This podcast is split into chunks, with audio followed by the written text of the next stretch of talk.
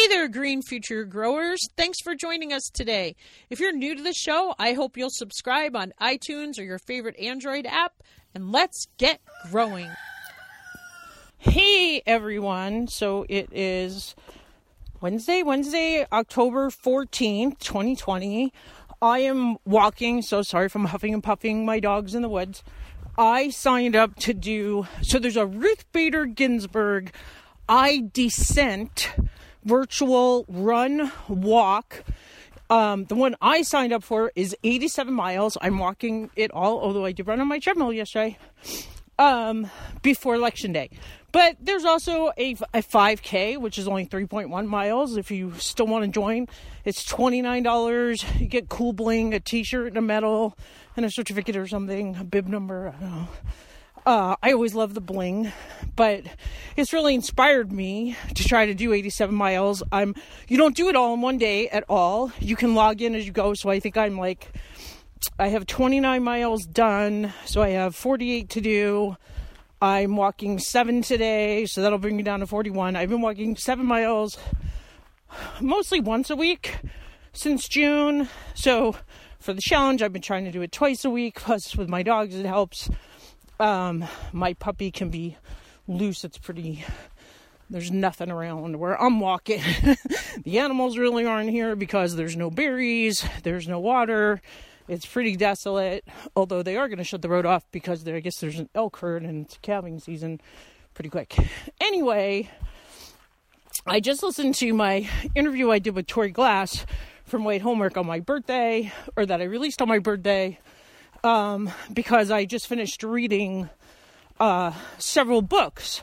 And I just feel like, as they say repeatedly, you know, what can white allies do? And to be white ally, I, I keep I need to keep speaking about this. And I, I might replay my interview with Leah Penniman from Soul Fire Farm, and uh, there's another one um, from the girl from New York, um, Annika Abrams.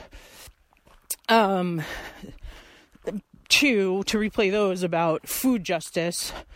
Um, but I wanted to get on the phone. Oh, to talk about. So when I'm talking to Tori, she talks about this book called Dying of Whiteness um, that I finished reading, which oh, it was hard to make it through. It is a very research laden statistical book. He does put in some interviews. He starts out, I think, so there's three. It's like part one, part two, and part three. Part one is about like um, gun rights. He compares like two states that are next to each other I want to say like Kansas and Missouri. Um, and I, I want to say, I should look up the actual thing, but it's like you're 13 times more likely to die from a gunshot wound if you're a white person and you have a gun in your house than any other people.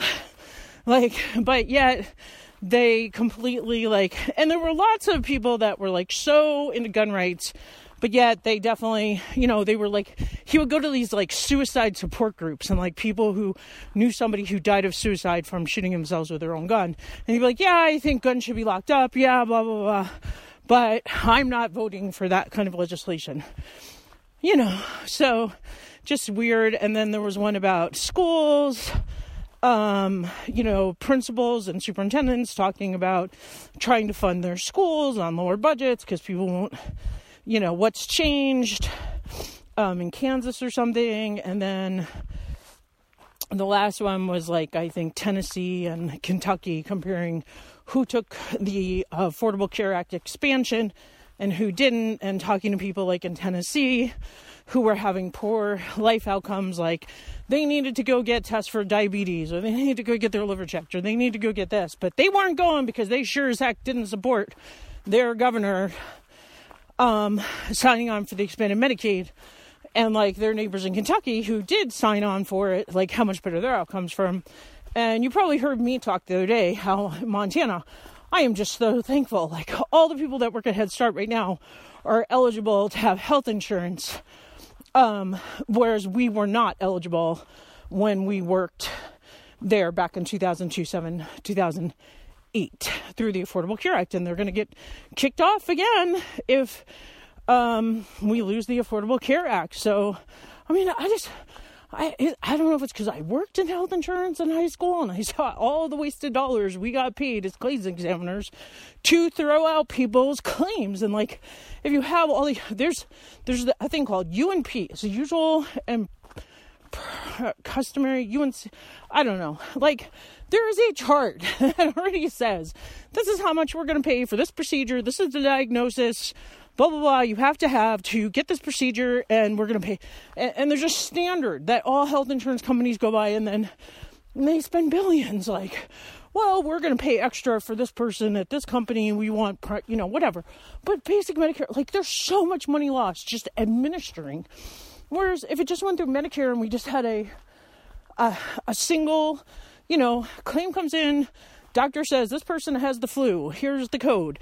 They need to get Robitussin over the med, whatever. I have no idea. You know, they broke their arm. They need a cast. They need a set. They need an X-ray. Blah blah blah blah. You know, like they have all these things all figured out, and it's just simple. I mean, it's just like it's just as absurd as voting. Mike and I voted. It was so easy. There's a, you know, name on the outside of your envelope.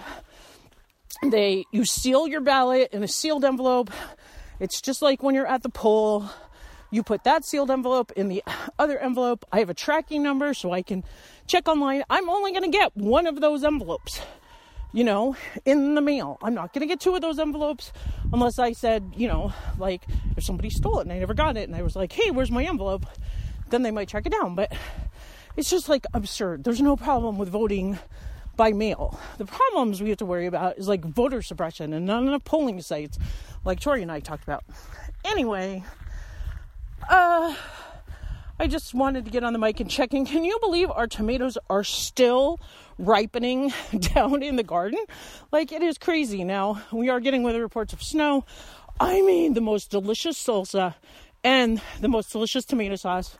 I got onions down at the Turpin Farm um, food stand to put with my tomatoes. I got some garlic. Um, and then I got some salsa. I found this awesome salsa recipe. I'll try to share it. Uh, the one thing I didn't do, I didn't know, you have to peel tomatoes or they can get bacteria for canning. So I couldn't can, I couldn't can any of it. Mike was going to can it for me. But then when I go back and he's like, well, what does the recipe say? How long? And it says you must peel the potatoes because of bacteria. And so I'm going to freeze them. Um, or I might just eat it because I didn't I got three, two and a half quarts of salsa and I think three quarts of tomato sauce. Um, and then I kind of drained them and I made like a tomato broth liquid that I feel like I can save for soups. Um, oh, but the salsa recipe, I've never made such good salsa, homemade salsa, all our own tomatoes. I put cilantro, lime, garlic, chili peppers, um, some of our bell peppers that we grew that I pretty much grew. So I'm pretty excited about my tomatoes. We got a lot of tomatoes this year. So, uh, what else can I tell you? Um, I don't know. Have a good day. Did you see the mountain lion video? I am like scared to go in the woods where the mountain lions. I'm much more scared of a mountain lion than a bear. Although we've had a bear, like you should see the pile of bear poop full of apples. He keeps wrecking the chicken pen, and Mike has to go refix it. And the chickens just come in every night and sleep in our bathtub right now until he gets a permanent bear proof shelter. And then we're going to put um, electric fencing around it. Maybe some solar electric, like Ron was talking. It's just, oh my gosh, Mike has so much to do between harvesting and processing, and we picked all the apples, so we have like three five gallon buckets of apples in the kitchen floor. It's a good thing the bear doesn't go in the kitchen. And um, a giant thing of plums and two five gallon buckets of pears. He did the what the bear did snap the pear tree because I think there were two pears way up on top that I couldn't um, reach from the ladder, and I should have left the ladder up for Mike, but I didn't, and so he broke the pear tree, snapped a couple of apple trees. And, uh, but for the most part, and then again, the chickens are sleeping in the bathtub in little portable cages till we fix the chicken house for good. What else did I do? Oh, we got a wood splitter. So he's been on the firewooding, splitting wood thing too. Plus, still harvesting carrots, still harvesting potatoes. Um, just we had a phenomenal season. So I hope you had a phenomenal season. I hope you loved the interview with Erica Nolan. I hope you loved. I think you're gonna like some of these next episodes coming out with Eileen Catrone, who's getting the Golden Listener of the Year award. There's a great one with Joey and Holly Baird from the Wisconsin Vegetable Farmer. Um, this woman, Mary O'Neill, who's a teacher. Um, this woman, Pascal, who teaches you about raising chickens from down in Florida. She's from France. She's the coolest story. Uh, Kathy, oh my gosh, I've been going to Laugh Yoga. She does on Tuesday morning. She's up in Toronto. It is so fun. Uh, she got me on the, it's like 600 sit ups. A half hour of laughing is the equivalent of like 600 sit ups. So, anyway, hey, I'm at the end of my 3.6 miles across, and now I gotta go back. So, I'm gonna go take a break by the river with the dogs. Um, have a wonderful day. And if you want to join me again for the Ruth Bader Ginsburg I Dissent, they ask you to like donate some extra money to like one of her charities or something. You can pick a charity. I didn't do that. I just signed up to run the race in her name. And uh, it would be fun if you wanted to join me. Like, you can just do the 5K three miles. I'm sure you could do that before election day. You do not have to do it all in one day. So, have a wonderful October. Hey, listeners. Sorry if it's a little loud. Again, I'm driving in my car. Where else do I like to make audio recordings? Walking, hiking, or in my car? But I realized the other day I started talking about my interview with Tori Glass from White Homework and the books I wanted to tell you about. I told you about Dying from Whiteness, which was the book that she recommended. I still haven't read the other one she was talking about was um, when affirmative action was white or something. I haven't read that yet, but I did read these other two books. One is called When They Call You a Terrorist, which is by, it's the memoir by one of the founders of the actual Black Lives Movement, um, you know, that started with a hashtag out of Trayvon Martin. I thought it was excellent. I loved it so much. I read it twice and I bought four copies to give to friends and family. Like, I feel like that book epitomizes what it's like to be black in America. She is, I think, she was born in 1984, I think. So she grew up um, in Van Nuys, California. Um, during Ronald Reagan's oppressive, um, you know, three strikes you're out, and just a lot of um, things. You know, we've we've come a long ways from there, but yet, as you know, you watch the news, you see, you know, obviously with George Floyd, whatever. I've heard people complain that he was on drugs and blah blah blah blah. Whatever. The guy was in handcuffs, um, and that man, that cop, murdered him. You know, eight minutes with his knee on his neck. Like they should have done something else. When you hear the stories about what that woman, what happened to her brother, and again, the hashtag came out, I think, after the Trayvon Martin case, where, you know, here's a kid with Skittles and a nice tea and is shot down by that guy in Florida who I don't understand how the stand your ground, like how he could not be. But whatever, um, you know, again, we're not supposed to be talking about that, but I would highly recommend that book. And then the other one I finished that's a lot easier of a read is called I'm Still Here, which is by this other black woman who grew up. Um, oh, dang. I just read the whole book like yesterday and like one day. It's a much shorter read. Um, it, she's a preacher. Gosh, I want to say outside of Chicago. Um, but anyway, those two books I highly recommend. And so I just, again, I feel like, as they say, this is a white person's problem to solve. Um, I'm also reading a really good book about our prison system. I do realize that I interrupted Tori when she was talking. We never really did get through a restorative justice conversation. But, you know, I just feel like our prisons system that we need to be more compassionate, that we need to, you know, the Black Lives Matter woman talks a lot about her brother um, has like mental health issues, and at one point he has like a fender bender with this white woman an accident and she ends up charging he gets charged with terrorism because he scared the white woman. It's like totally like the amy cooper whatever her name is in central park. Like he's yes this man is, this is a black man. Now they had an accident and he is screaming at her but he's in the middle of an episode and he wants his medication. It's very hard for them to keep him on his medication. It's hard for him to keep a job after he gets out of prison. Like he has a lot of mental health issues. And, you know, there's an issue in our country right now that we are debating, um, you know, with the Affordable Care Act, like mental health. Like, this is the thing that drives me crazy. Like, if I can get Blue Cross Blue Shield for $225 through the expanded Medicaid program, everybody should be able to get that, and nobody should have to pay $750 for their insurance premium. Like, we can do this. Wouldn't you rather than pay $750 for your medical, only have to pay $225 for your medical, and we could all be covered under a better healthcare program? Like, it just drives me crazy. They're not saying that taxpayers have to pay more. You're already paying more. You're paying, you're probably paying your insurance company. Your employer is paying this much to your insurance company. And we could all pay less, you know, and all be covered. Like other countries are doing this. Yeah, maybe they pay a little higher taxes in Canada, but um, they're not paying the $700, you know, for their health insurance either.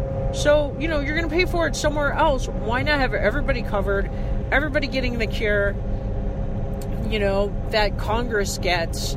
You know, that's what we all deserve. We all deserve basic, like, I love the Montana Blue Cross Blue Shield. You know, I feel like we should all be able to come up with, anyway. Um, I forgot where I was going with this. So I wanted to mention those two books. Um, if you're looking for something, if you're not sure, if you want to be a white ally, you know, and then the the hard thing with the Black Lives Matter woman, you know, what I've been hearing a lot of people say, what can white allies do? I listen to this one podcast, these two white guys are always like, what can we do as white allies? And what I hear a lot of colored people, black people say, you can believe my story. We just want to be believed. We don't want to have to prove to you that our stories are true. Oh, the the woman I'm still here, she talks a lot about what it's like to be a black woman in the workplace. How she's had these jobs and people like she actually talks about like going through her day at eight o'clock and how she constantly has to defend herself as a black woman where these other white people you just have to read it. But she does a really good job, I feel like, of explaining what it's like to be oppressed as the only black woman in her office.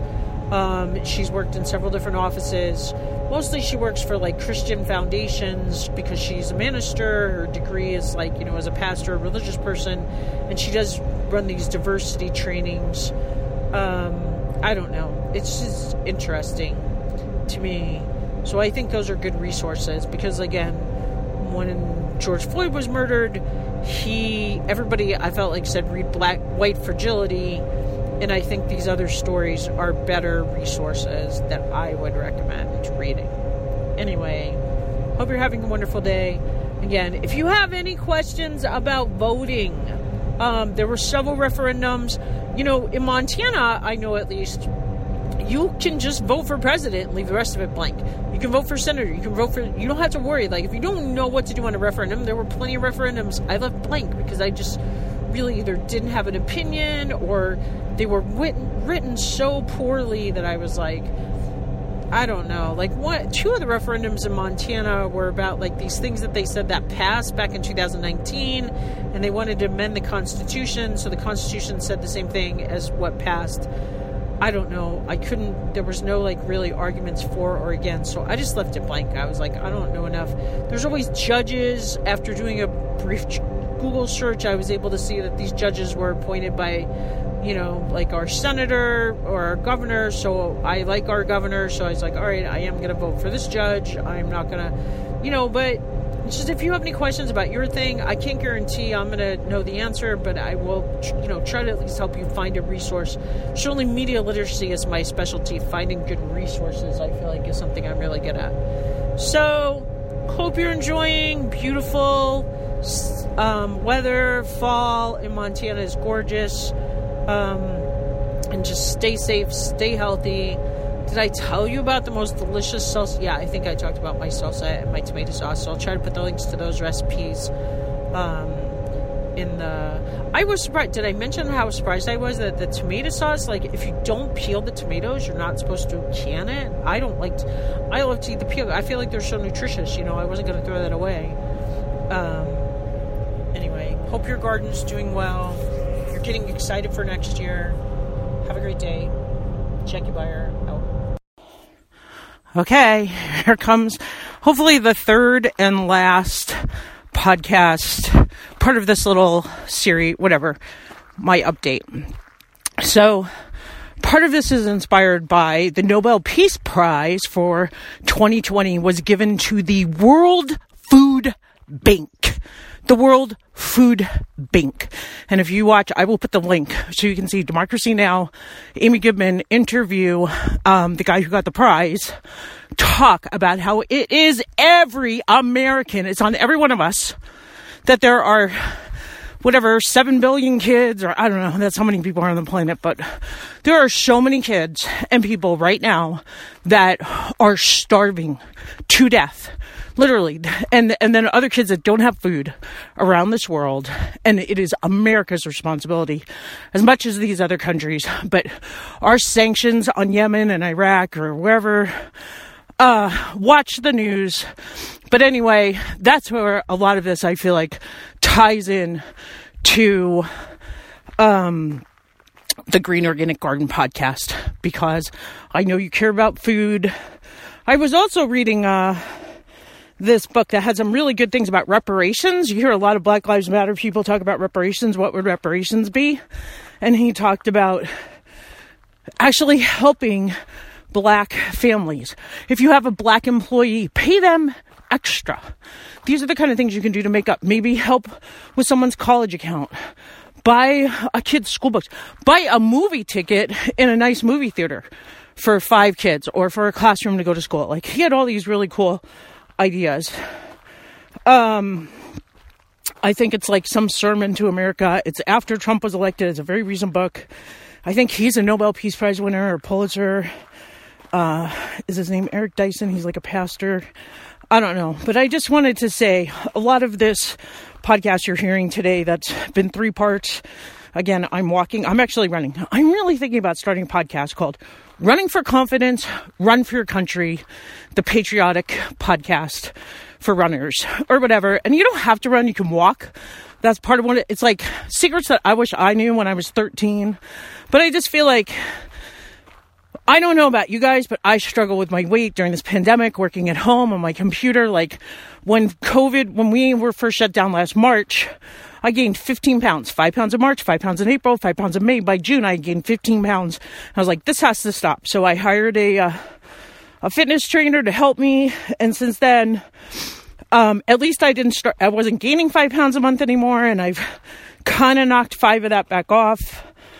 Um, and so uh, and and I love running, and I I feel like it's like secrets I wish I would have known when I was thirteen. But I don't run every day, and like I love training for the Missoula Half Marathon because I really mostly only run four months from March to the marathon in July or the last week in June, and then the rest of the year I walk. You know, so that's one of my secrets is like you still need to walk forty five minutes every day or as close to that as you can get even when you're in training. But really, you only have to run during training. Although I've been running again this last week or two.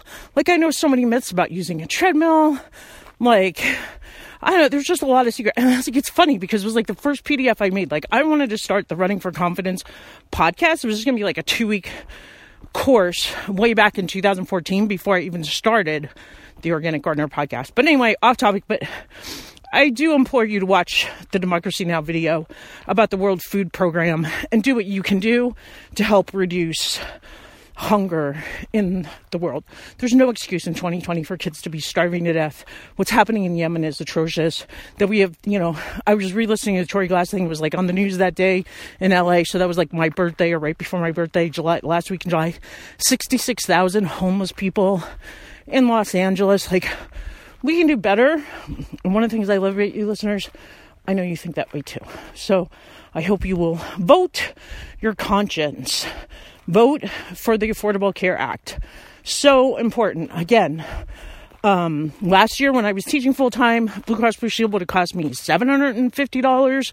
But because as a teacher, you know, I only take home 2300 bucks a month. So I was able to get it for um, $250 a month.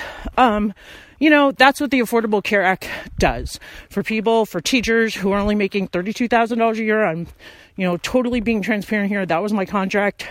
My gross, my take home was 2300 bucks and then I paid 250 out of pocket. So then I got like $2100 after I paid for my insurance. And uh and the, and so if you're voting against the Affordable Care Act, you're voting for people like me to not be able to have that insurance.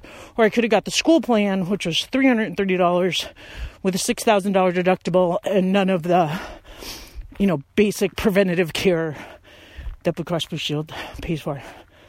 Anyway, thanks for listening. Do you know someone who would benefit from the Organic Gardener podcast? If you like what you hear, we'd love it if you'd share the Organic Gardener podcast with a friend. Thanks again for listening, and remember grow local.